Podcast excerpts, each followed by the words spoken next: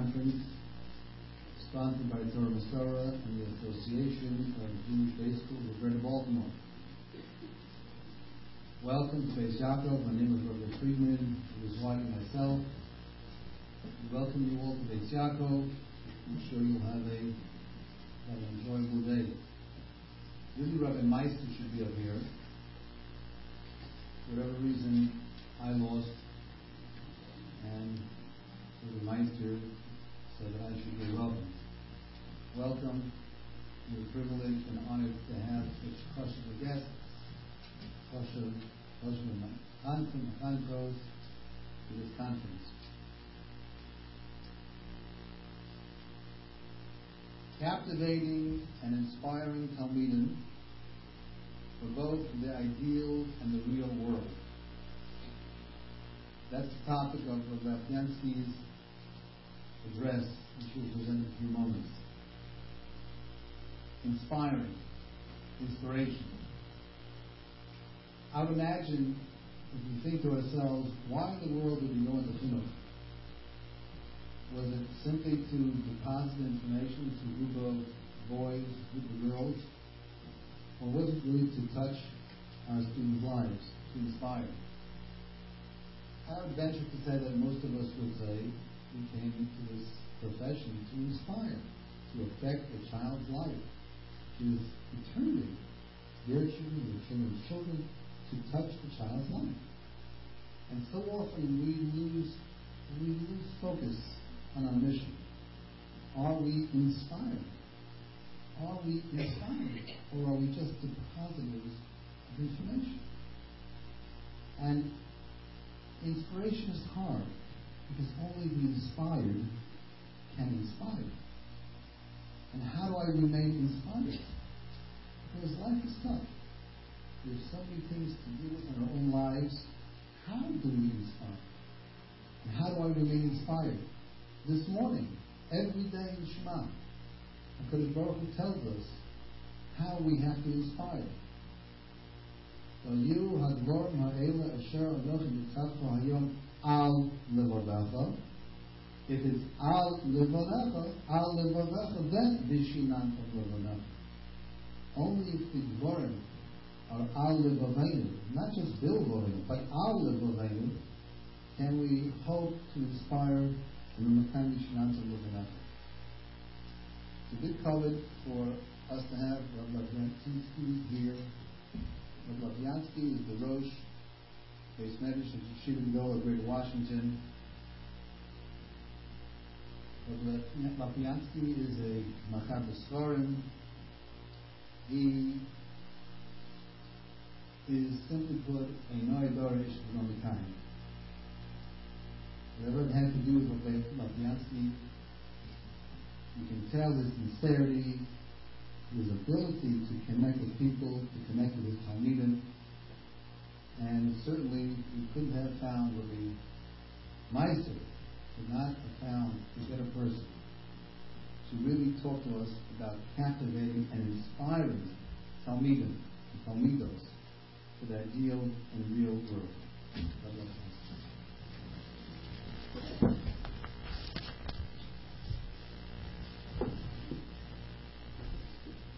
morning. Um, the Schuss of Meister, Esther, Kranhaus, Kranfin. Uh, I was a little bit daunted by the task of speaking here because I really don't know much about Chinuch, and I'm speaking to a group of people who spent their lives being mechanic, and that's a little bit of a tough one. Um, Rabbi Meister asked that the uh, content have a Lemaisadik angle to it, have Lemaisadik results, and um, it's not easy. I, I've been teaching most of my life, but I got the finished product. It's 15 years of the Mechanchim, pretty much they're coming with pen and paper in hand to learn. So really understanding a child and understanding how to take the young budding flower and bring out the best in him isn't what I spent my life doing. You other people that did it, it's tremendous haracha. I know the product we get. And B'meila, I will try to address a certain issue that I think is very important. I will try to sketch out something in the world of Lamaisa, but obviously each and every one of you knows the age group. It's a tremendous difference in ages, a tremendous difference in children. Basically, I will try to focus on the point I think needs to be addressed and the and some Lamaisa of it, but obviously the application of it is something that each and every one of you is the professional and expert at. Let me start with two stories that um, I made me think a lot. Uh, since Rabbi Meister touched on the inspiring and captivating part of it, I really want to put the accent on the second half of that title and speak about the tension between the ideal and the real world. I, would like to start with two stories that, and they weren't one story, but this was very typical of something that occurred at a certain point in my life and fellow Talmidim. At the early 20s, we were all learning yeshiva. The yeshiva was a wonderful atmosphere in terms of learning, in terms of warmth, chesed, care, concern. Really, really had a certain idyllic quality to it. We all got married at the same kufa, and in Eretz Yisrael, neighborhoods open up together, like somebody builds a hundred uh, apartments in one shot, and they become populated, you buy and you populate the area together. Myself, my chaverim, other people moved into the apartments at the same time. For us, that transition was going from the, the most important decision financially we have to make until then was whether to buy schnitzel or chicken. That was basically the financial uh, uh, frame. All of a sudden, we were spending $100,000. It was cheap at the time, but uh, $50,000, $60,000 to buy an apartment by people that were business people. And there were two, two types of approaches came out, and both of them were very disturbing. There was a very naive approach. Since the builder had this room, he was an honest person. So just like for my roommate, I care a lot and I do everything for him, it's a chesed project. So they kind of had in mind this is a Kabbalan's chesed project for them. They didn't bother to get receipts, didn't bother to bottom the price down, They didn't bother to ask to account. It was, you know, and then, you know, when it came to Maisa, the person didn't know what they wanted from him. Tachlis, this is what you agreed upon, this is what was said. Um, it's not this is not a chesed project. That was one side. The other extreme, equally disturbing, were people that I knew to be wonderfully wonderful about chesed became literally jungle people. they, you're, you're Ganev, you're this, you're that. I'll tell everybody. Somebody published an ad in a paper um, defaming the builder without even asking a shiloh or anything, just as a, as a tool. And basically, this person's sense was everybody out there is an animal, it's a jungle. The animal world could deal as animals, the yeshiva as yeshiva, and that's that. And if both of those events, both, both of those extremes are very disturbing, and they were common, I would say.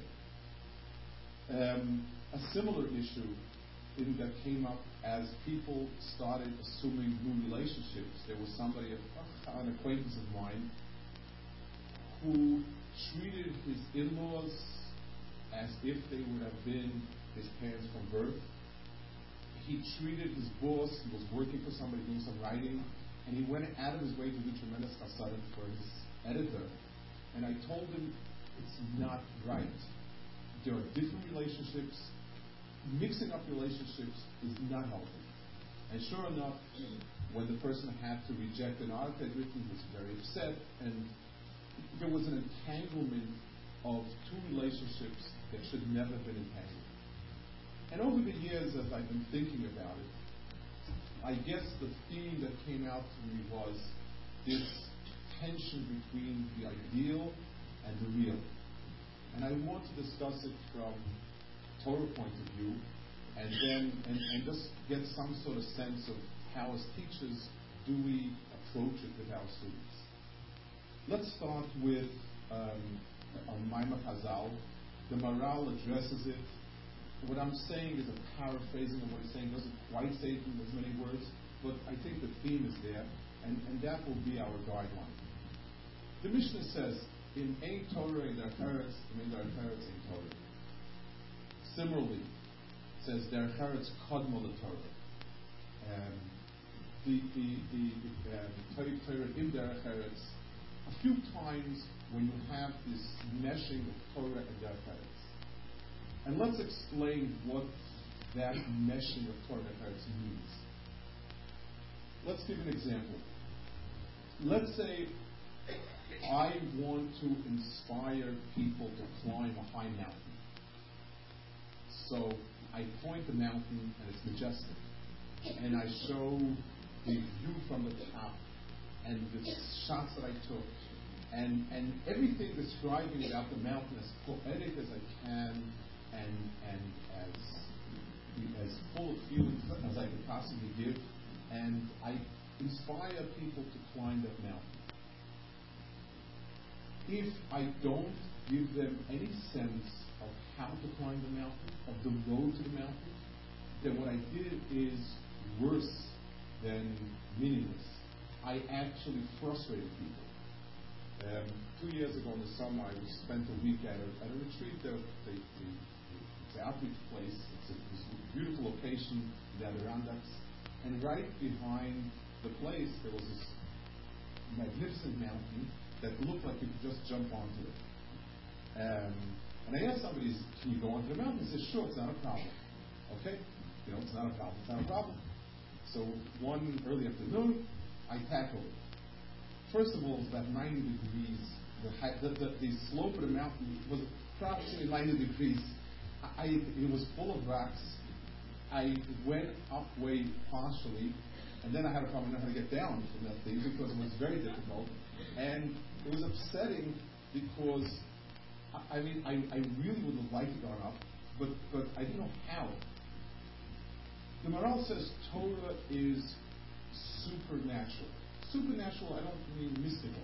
I mean to ask a person to overcome his inborn midos is beyond nature. People are selfish. People want for themselves. People want to indulge. Everything about Torah is not natural. So you have Torah as the endpoint. Derech Eretz, in its broader sense, means that literally the word derech, it is the road within this world that gets to it. Chazal speak, when they speak of Derech Eretz, most says of Deris, before Torah came to the world, that, was the Derech Eretz, to the Torah of the Avos. Derech Eretz means even within this world that is very physical and selfish, there are points that contain in themselves something spiritual, something better, and I can find the road that leads back to Gan Eden by following that pathway. Derech Eretz is a spirituality that's woven into the fabric of the world. That's Derech Eretz. So Maharal explains to get someplace, you need to have two things. You need to have a point that you get into. If I tell you, if somebody asks where should I go? I tell them, well, the 95 is a great highway. It's the best highway around. Okay, but where should I go? What's the difference? It's a great highway. That's not going to, you, you don't go any place just because it's a nice highway. On the other hand, if I tell you Connecticut is very nice, and I don't know how to get to Connecticut, it's basically as useless as telling the big I-95 is a good road.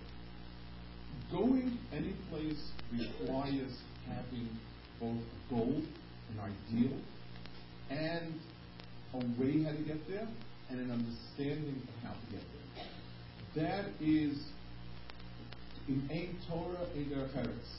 If there is no endpoint, if there's nothing that you're aiming for, then basically the road is, is useless. It's a road to where? Derech Eretz means a road cut through the land. But where's it going to? But in Ein Derech Eretz in Torah, the Torah as a mountain that's, that's, that's majestic is great. But if you don't have a sense of how to get there, it's also useless. So Ein Torah in Derech Eretz and Ein in Torah means that it works in tandem. You've got to have a goal and you've got to have a means of getting there. And one without the other doesn't exist. That, I think, is the basic structure, so to speak, of the Torah and, and uh, their heritage, of the ideal and the real. So, as teachers, we have a very, very difficult task. On the one hand, we're supposed to speak of the goal, the ideal. You're supposed to paint the end of the road in the brightest colors because it is. The perfect tzaddik, the perfect world, the perfect chesed, and so on, is what we're aspiring to. On the other hand, all of that is useless if you don't paint a road going. And let's take, let's focus on an example. Um, used to say that one of the problems with stories of Gedolim is they portray the Gadol as he is, but not as he became. So, for instance, let's take an example. We take a bunch of kids and we tell them about learning. And the Rebbe is static, he's telling them about the Vilna Goyen. The Vilna Goyen slept two hours a night, broken up four times, ate two Asin, Chazit never took his mind off the learning, and so on and so forth. And the kid is really, really inspired. The kid will try once, twice, three times, will fail. Inevitably, always. And at that point, one of two things. Will either decide that the stories are nonsense, and the two different things of one, or will decide that he's a failure. But one of the two, there's going to be an inconsistency between what's been painted as the ideal and who he is. And if he's not there, so either the goal is an illusion, it's a mirage, the mountain doesn't exist, or, or he's a failure, or he's a cripple. And there's no way around it.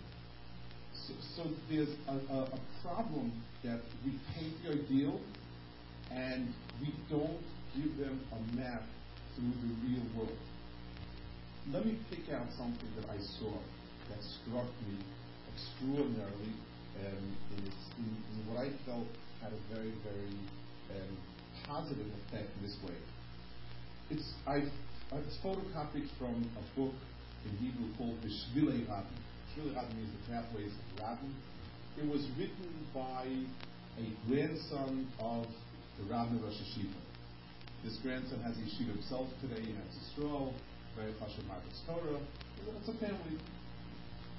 I will tell you a name. I have strong doubts that anyone in the audience will recognize. The name is Rav Moshe Levinsky. He was Rosh Shiva of Rashi.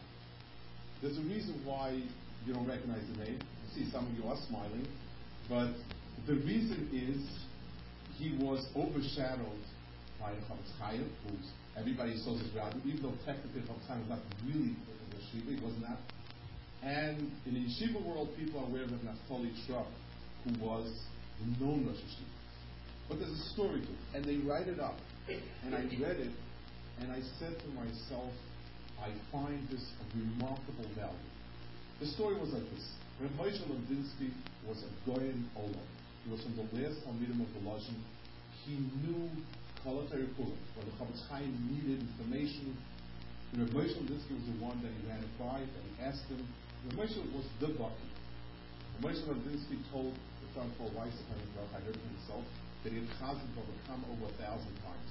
He was an extraordinary masmid, an extraordinary guy. He was still part of the old school of learning, which didn't focus on the type of Brisker brought to the world, and the Malin Shurim were not all that popular. So people respected him, but and the, uh, the, Chofetz Chaim saw this. He felt the yeshiva was not getting quality content on meeting needed, and instead took Naftali Shah, who was a brilliant Maggid he asked for Moshe permission to do so. He hesitated, but he gave his consent. And Trop became the brilliant magnet that drew people to Radin. And everybody in the Yeshiva world, the Trop, the Rusha are very famous, and people know it as such. Moshe Levinsky, pretty much most people do not know. They, they write this up. They portray Rev Moshe's own feelings about it. I'm not going to read it in Hebrew, it's not.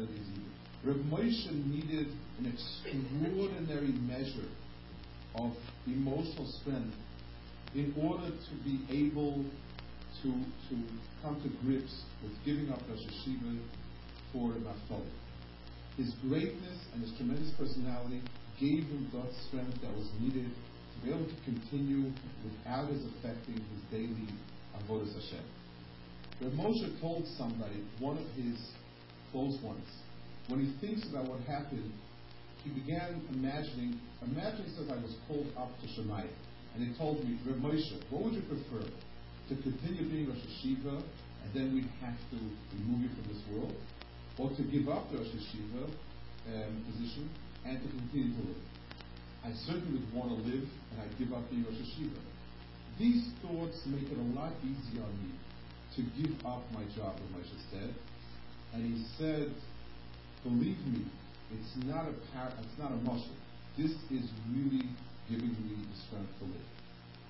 And it goes through a whole chapter of different uh, ways. He walked by once the yeshiva, and he used to get 50, um, 60 bakum at a share. The Naftali used to get 250. And he used to walk by and say, you know, it, it's hard for me, but Baruch Hashem, there is such a going on. The reason, what I found most uh, profound about this chapter was that it, had, had, it, had it not been written up, had the story gone, they took in somebody else and was very happy, glad about it was not kind of, that was it. I would not get much out of the story. It's the top of the mountain, and I would, you know, it, it's not relevant to me. And, and I, to understand that he struggled up that mountain, you're talking about something that goes to the core of someone's nefesh. The struggle with it and overcoming it, I have a roadmap, and and I have a way to, to, to, to incorporate it. I'm not the Hershel Linsky, I'm not going to be a Linsky, but once the word struggle is put in, and it's emphasized enough that there's a road that goes the mountain, it becomes very it becomes very meaningful. I, I want to illustrate it with um, a story that um, happened with somebody in in, uh, in, in Yeshiva Bayos. There's somebody, a wonderful boy, big master, and so on. Something's been bothering him, and there was always something. I realized something's bothering him, and I couldn't put a finger on it. And something came to my head when he let it out. And then I, I, talking and so on. This was somebody who was a wonderful boy, very average abilities, but really used them well. He had a brother two years older than him. He has a brother two years older than him who is a super superstar, and he's been living all his life in the shadow. And um, he, you know, every every year in school would be the same thing. Oh, great! We're getting a, a Goldstein. His name's not Goldstein. A Goldstein in class, phenomenal. You get the front seat, first seat number one. By the end, he had made it to the last seat. This was year after year after year. So basically, he stopped being filmed for a while and came out again. But when someone helped try to deal with it, it went as follows. Okay, what's the problem? Well, we believe HaKadosh Baruch did everything. HaKadosh Baruch knows what he's doing. So what's there to be jealous about? Nobody should be jealous. It says Aaron, when he met Moshe was happy. Ended. No jealousy. Finished. Um, he didn't. I mean, he couldn't argue with the argument, but he, he wasn't there. I told him, I want to tell you something. A, this is a lifetime project. You don't get rid of such deep-seated anguish like this. All the arguments, we're not talking about arguments. It's not a question of, it's not a math problem. You're talking about a person living with something that goes to the core of the neshama. I said, and, and it's something you'll have to struggle with the, the, the, the ability to struggle with it and understand that it's a step-by-step thing is very much harder. I, I, so first thing, the first recruit I want to identify is as you portray the ideal, you have to portray the real as well.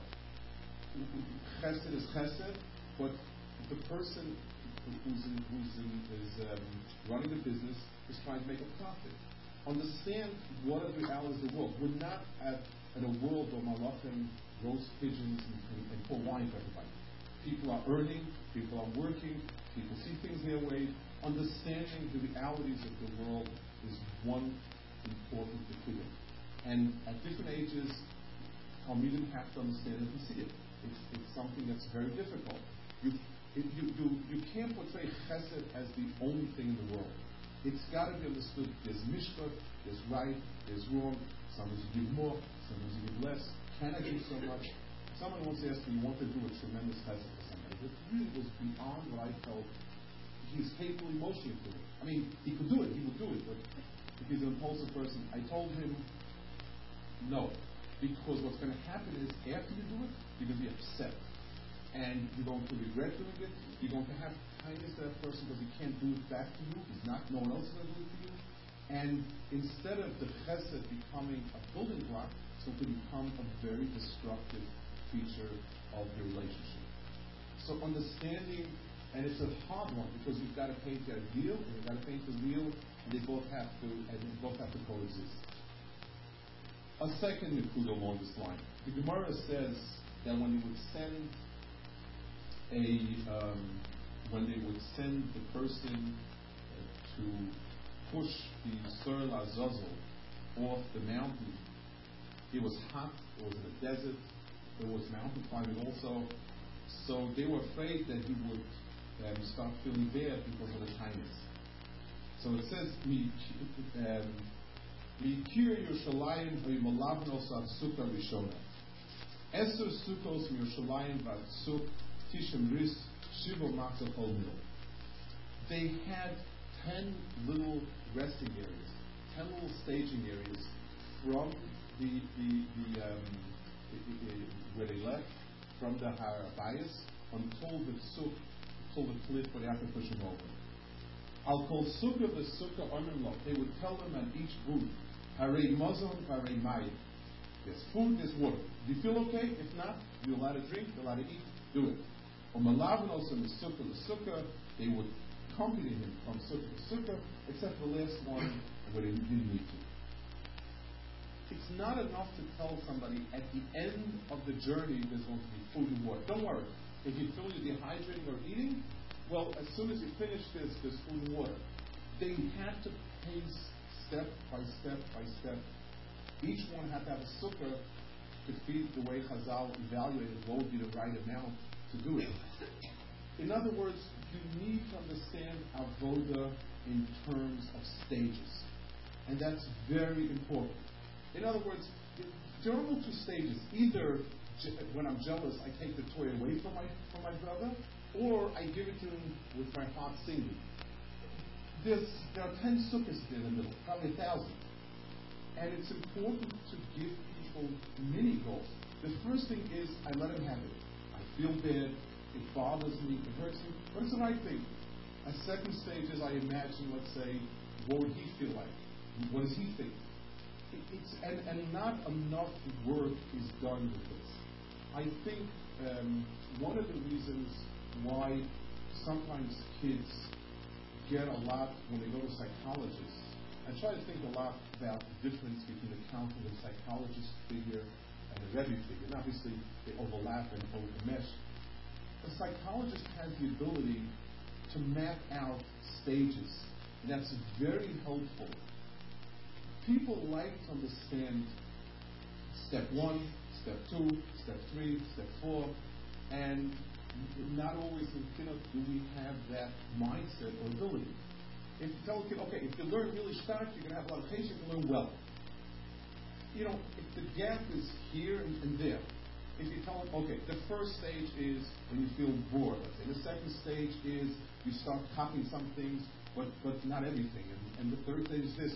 If you can break it down with a mini landings, and there's, and there's reward on each stage. When I reach stage one, stage two, stage three, and so on, it makes a whole lot of difference. I thought to myself once that that's a lot of times the sharpest difference. A, a completely, let's call it secular psychologist mindset would be he's got the road mapped out, but where it's going to, it, I mean, he doesn't have a Torah amount, it's, you should feel good. So, so the road is basically taken back to yourself. It's not going anyplace we in the Torah world have a beautiful place to approach. We're lacking a lot in the step by step. I remember when I was a young boy, I was learning in the yeshiva. It wasn't it was very little road yeshiva in those days in high school, and I picked up Rav Wolbe's book, the, the Sefer Alei Shur, and I was entranced by the fact that there's a sense of direction and a map and stages. He had stage one for beginning yeshiva stage two for more advanced, stage three for Ben Aliyah Balaveda, stage four for a whole hectic of, of, of the world. It gave me a tremendous sense of knowing there's a structure and stages. The Mesilas Yesharim, which is probably the primary uh, work of Mussar, is a work built on a sumo, on a ladder. I mean, the problem the Romans are very far apart for us. I mean, from Zrizis to Zirus to Zrizis to Zrizis to Kiyas, is, is, is, a, is, a, is a tremendous span. But it's there. And ironically, uh, not ironically, but I, that's the reason why Rav Wolbe calls a sefer a sefer of hadracha. The word hadracha, which means guidance in, in Hebrew, means derech. It is a road. You tell a person, these are the problems, these are obstacles, and these are markers of success. You can actually markers of success. So the second point is one is understanding that it's a long, hard, and hot road. And I told this person who had this issue with your brother, I said, this is your lifetime of Hoda. HaKadosh Baruch Hu is giving you 120 years to go from a horrendous feeling of non-existence in your brother's limelight to understanding your self-value. It's not an avoda for a month, it's not an avoda for a year, not even a decade. That's, that seems to be the single most significant fact in your life. And it takes 120 years to work it out. That's what God gave a life for. Don't worry about the length. And it takes tremendous amount of chachma to map out bits and pieces of, of each and every one. The, um, my Rebbe of Chaim Shmulevitz used to say that whenever we speak about neshama and a guf, we tend to to say the guf is a terrible part, neshama is published, and beautiful, and so on. The Mishnah in Begova says, how did mazikim, shade of demons, come into the world? HaKadosh Baruch Hu had neshamas that he did not have a chance to give them a guf. And the time is to say, a neshama without a guf in this world is a mazik, it's a churban. It's not a, a, a the, the, the, the, the guf is a vehicle that allows it to navigate this world. In other words, and Chaim was alluding to this, an unbridled um, idealism that doesn't have any sense and seichel and understanding of where it's navigating. It, it, it's like somebody driving with a map and not, not looking at the road. It, it's bound to crash. And, and understanding the Messiah is very much part of it. And there's uh, one more uh, mimer from Bruckner I would like to repeat that I think is very relevant. It's his first letter printed up in his letters. Was written in 1920. And he says, He who has great ideals in his heart, or his, uh, the Hebrew would probably be more correct, someone whose heart beats with great ideals, but does not understand how to realize them in day to day life, is like someone who has a very large coin and he must and he can't make use of it because nobody's going to change it. It's like somebody walking around with a million dollar check. It, it, it's basically useless. There's no nobody's going to take a million dollar check. It, it's, if, the, if you don't where to cash it, it's a useless instrument. So having that without it is not is, is, is not useful.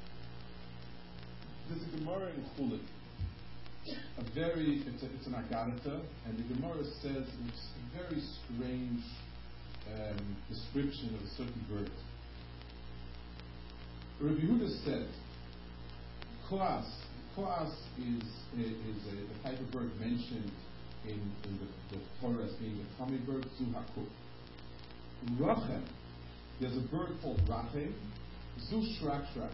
Shrak Shrak is, I don't know what type of bird it is, but it, it whistles a lot. The word shrak shrak means to whistle, to be chirp a lot. On Reb Yochanan, Lama Nikro Shmoy Racham, why is it called Rachem? Racham? Kidu Sheboracham Boracham When you hear the bird chirping, it's announcing that there's Rachman coming to the world. As an aside, the Maharsha asks over here, why is it uh, a common bird this is what he does?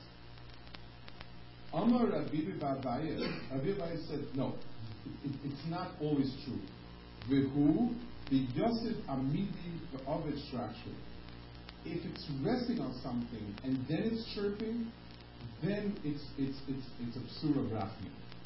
Ugemiri, and we've learned the Yosef Ahara, if it sits on the ground Masharik, also Mashiach Mashiach would come, Shenema Asharka Lahem, Bakatse, and so. So it's one of these Gemaras that is very, very veiled. We don't know exactly what it is. But I think there's a certain um, sense over here that, that, that is very much on, on line with what we're saying. A bird is always seen as being flighty, airy, not it, it, it's, it's something that's not really connected with the Messias. On the one hand, a bird is a, is, is a, is a symbol for Ruchnius. Tzipora is called Tzipora, and the Maharal explained, but Tzipor is light. Klal Yisrael is a Tzipor Lovaser. It says that that symbolizes Klal because it's, it, um, it's kind of light. There's something um, very, very ethereal about it. That's, that's one thing. On the other hand, the flip side of it is it's not connected. Birds chirping is, is an empty type of sound. It's, it's, it's a light sound. It's, it's not something that's solid. So the shrak is called the whistler. It's called the chirper. That's the marusa of bird. And it doesn't mean anything unless it's sitting on something. In other words, unless it's somewhat connected, then it's a sign for Achim. But if it were ever to sit on the ground, if it ever has two feet on the ground, that's when it's a simon for Mashiach, for Geula. Um, when Chazal want to portray demons, it says they look like people, but their feet are like chickens. In other words, they're not solidly rooted in the Messias. Like we said from Chaim, a neshama without a roof becomes a master. The, so let's recap the points that we that we've made. There is in teaching, um, I mean, the kids are coming from the so-called real world, and the job of the teacher is to paint an ideal to bring them up. They're supposed to uplift them. We are, we're supposed to bring them to higher than what their bodies are, what their mitzvahs is. But on the other hand, in a Torah in their hearts, in their hearts in just to, ins- to instill and inspire um, a she'ifa for something ideal without relating it to the real world is not accomplishing much. And sometimes even worse. And therefore, you must understand also something about the realities of the world. Um, I must make a remark. In some ways, boys have an easier grow with this because the Gemara, the, the, the, part of the Torah that's Mussar deals usually with the ideal. Gemara is you spend a lot of time. Okay, so if he says this and you say that, is he lying? Is he lying? What does he get? Why should he get it? Why should he not get it?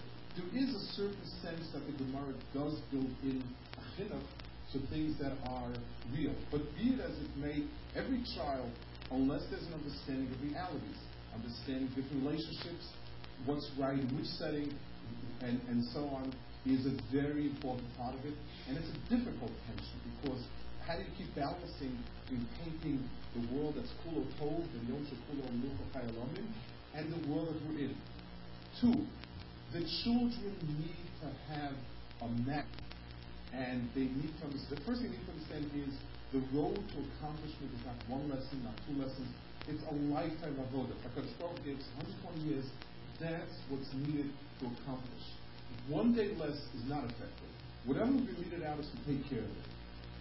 And the Mela, understanding that there are the, the real deep things, kina and, and kusha and chesed, all those things are lifetime works. And that's why a person who's who's a zaken is so much more developed. Third of all, we need to put some effort into thinking about trying to give stages. You know, when we talk about kina, we talk about chesed, or we talk about any other midah tova and anything else that we want to teach, try to understand, give little sukkos, piece by piece by piece, and and so that the child has a sense of this is an accomplishment. For me, if I'm born in such a difficult situation, step eight is an accomplishment. It really is. It's a little peak. There's a peak after that. But it's a peak, it's a mountain that I climb, and it, it's, it's, it's a stage not over. The, um, the, this, I, this I prepared before, uh, a while back when we was talking about what we should speak. Hashgacha put it that we should come out during the Shiva of the Neuberger's Rafa. Um, I had, uh, I didn't really know Newberg until I came here. When I came here, I went in to introduce myself 10 years ago. He was extraordinarily warm to me and very, very, um, like it, it helped me in many ways a lot of chachma and a lot of practical ways. Um, he felt, on, on, the other hand, he felt he owed the a lot. Those were the three years of his life that he felt really changed his life. Being near, when Zulu was the one who showed him a lot of um, a derech. But I could not think of a talk more appropriate with Ziffer, for Ilya Shmasai, than um, this, this uh, talk. If there's somebody I think that represented this combination of Torah and in the way we're talking about, of having ideals and the real mesh together, of being as politically astute as can be, and as financially sharp as can be, and navigating all, using all of those talents and abilities, and connections, in front of everything for one goal he was the extraordinary good man. And as Chazal said, when when the, he was the shrakshak of the door, I think, that sat with two feet on the ground. His, his mind and his she'ifos were Tov and Torah. And his reality that was able to navigate it. And it's not only that he used his, his different, his chachma and his connection, everything for Torah, the way he did it was also Kiddush you know, he, he was smart and astute, but never devious. He was strong-willed, strong-minded, never abrasive. It, was the, the, way itself, the road itself, carried some of that fragrance of the gold. And I, I think that that's something that we lost, an extraordinary, extraordinary combination. And it's, it's something that goes, I think, at the heart of what we're all doing. And in as much as we in as much as we keep up the quality of the bird feet on the ground together, that's the heart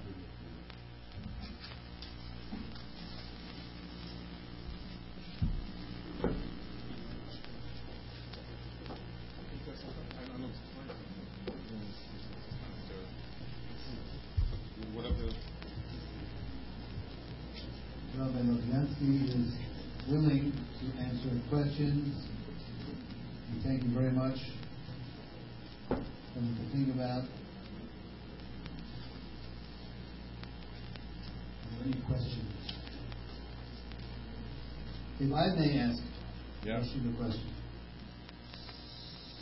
Are you saying that there are some stories that we should not tell our class?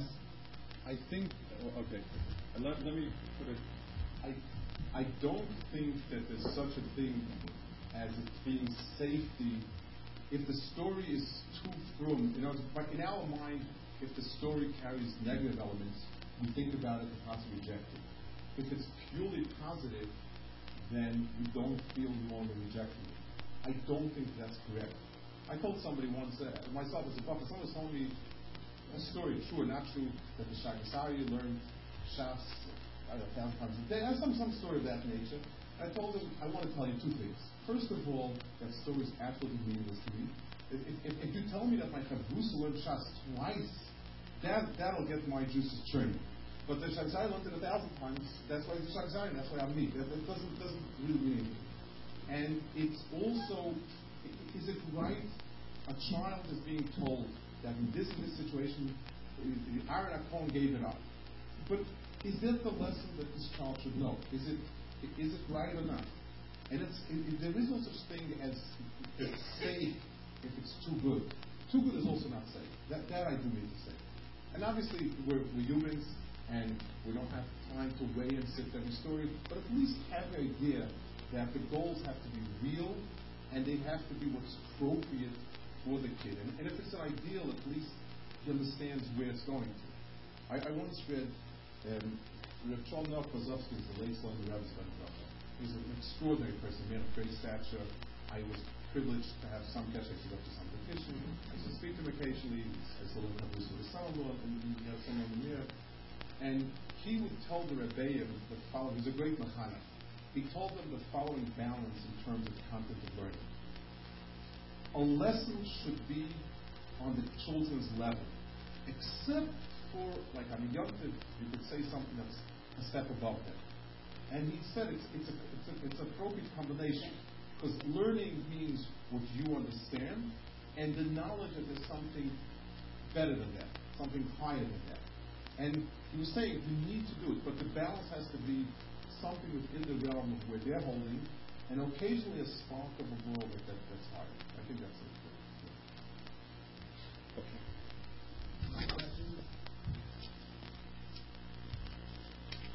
Yes, please.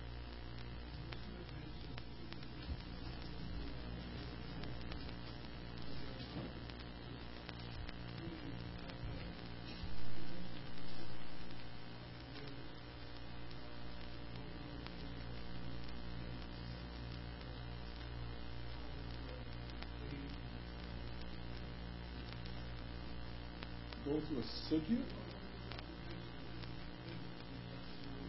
No, well, well, I, I just, you know, the difficulties of learning, you could, you, you could, you could tell them at first. One of the things that made a profound impression on me, spurred me to learning, was that at a stage when I was young, and learning was dry and not interesting, I heard from somebody who was a big, big master. I, I overheard a conversation. This person was